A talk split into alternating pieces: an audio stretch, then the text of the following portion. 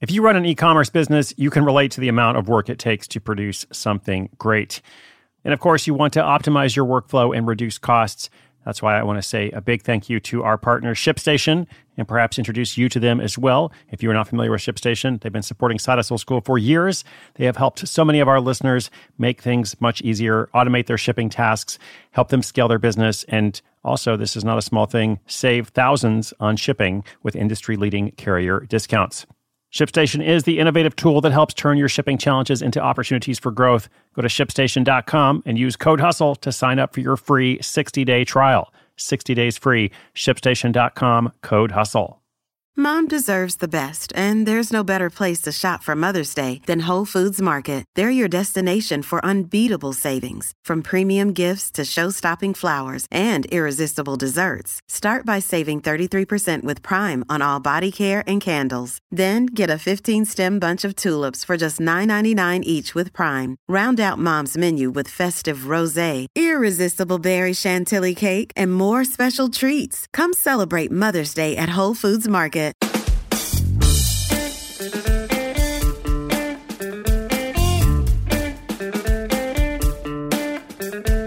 Are you living up to your potential? Now listen, I know this is a loaded phrase. I might sound like a middle school vice principal here. Are you living up to your potential? But stay with me.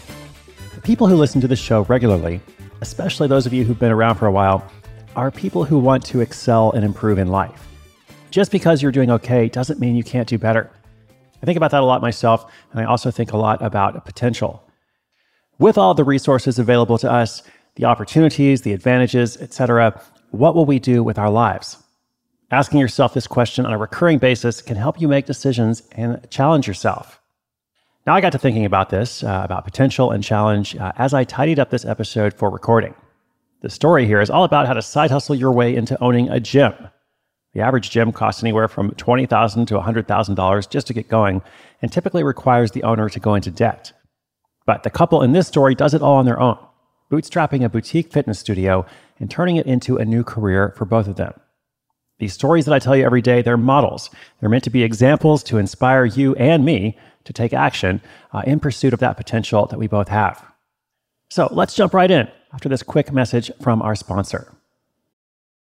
It's only a kick, a jump, a block.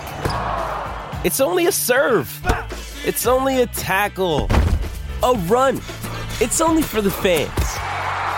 After all, it's only pressure. You got this. Adidas. If you're struggling to lose weight, you've probably heard about weight loss medications like Wegovy or Zepbound, and you might be wondering if they're right for you. Meet PlushCare, a leading telehealth provider with doctors who are there for you day and night to partner with you in your weight loss journey. If you qualify, they can safely prescribe you medication from the comfort of your own home. To get started, visit plushcare.com slash weight loss. That's plushcare.com slash weight loss. Plushcare.com slash weight loss.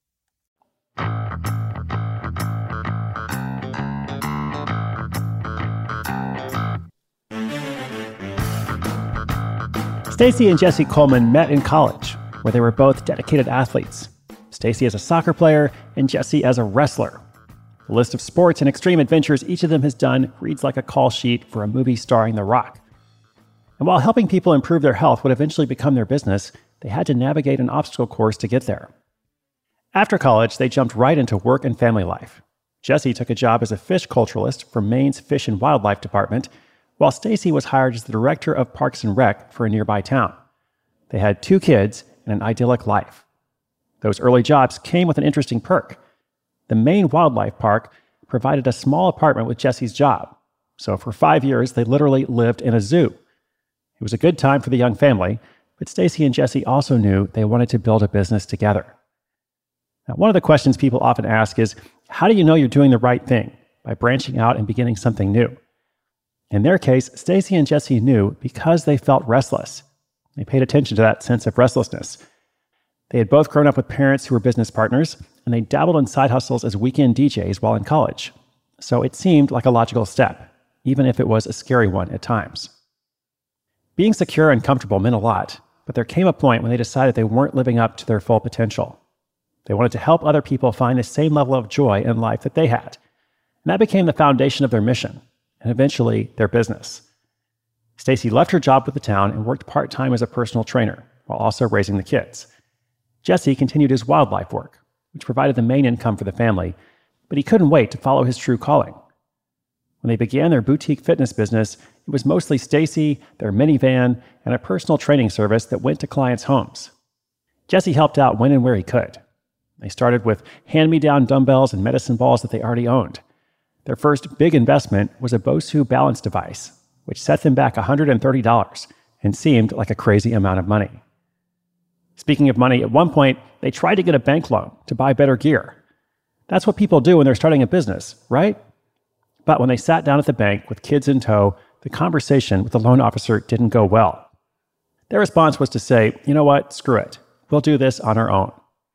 They decided it was their personalities and individual attention that would bring in customers, not fancy equipment. So as long as they were paying their bills, they kept going. Stacy offered free consultations and over-delivered on her potential clients' expectations.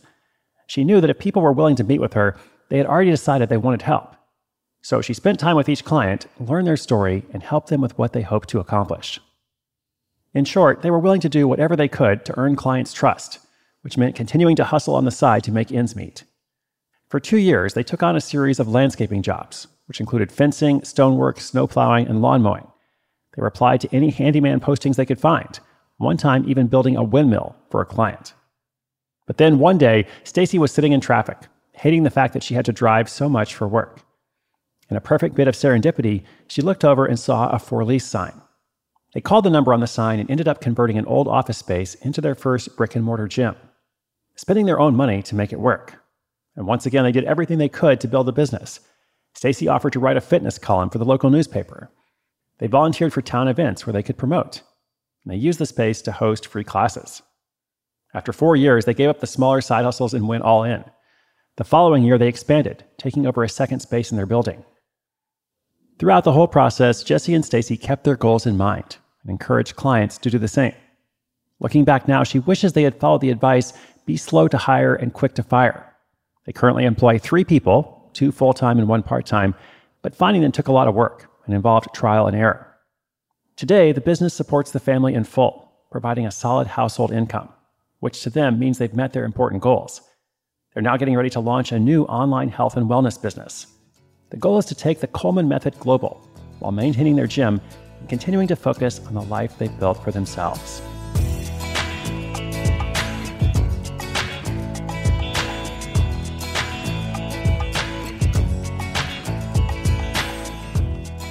So, once again, a bootstrapped DIY gym. Uh, not the easiest thing to do in the world, uh, but I totally respect this value uh, that they had. And in fact, uh, just looking over the notes, they say the first couple of years were completely bootstrapped. Uh, they didn't buy a single thing they didn't have the cash for. And eventually, as the business grew, they made more investments, uh, but always with the eye on staying true to their goals and their values. So, what is your potential? are you continuing to strive and challenge yourself, even if things are going well? what are you working on, and what will you do today to make progress. Now, before I go, I want to give a shout out to Danielle LaPorte, a longtime friend of mine from Vancouver, Canada. She has got a new podcast out called With Love.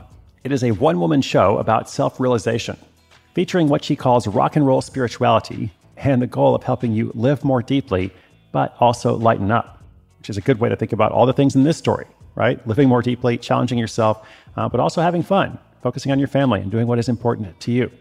So, again, that's called With Love from Danielle LaPorte. Subscribe wherever you listen to podcasts. Thanks so much for listening, my friends. Inspiration is good, but inspiration with action is better. Today's show notes, including links to everything I mentioned, are at sidehustleschool.com slash 1007. That's 1007. Much more is coming up, including, guess what, episode 1008. That would be tomorrow, and I hope you'll come back and join me. My name is Chris Guillebeau, your host for Side Hustle School.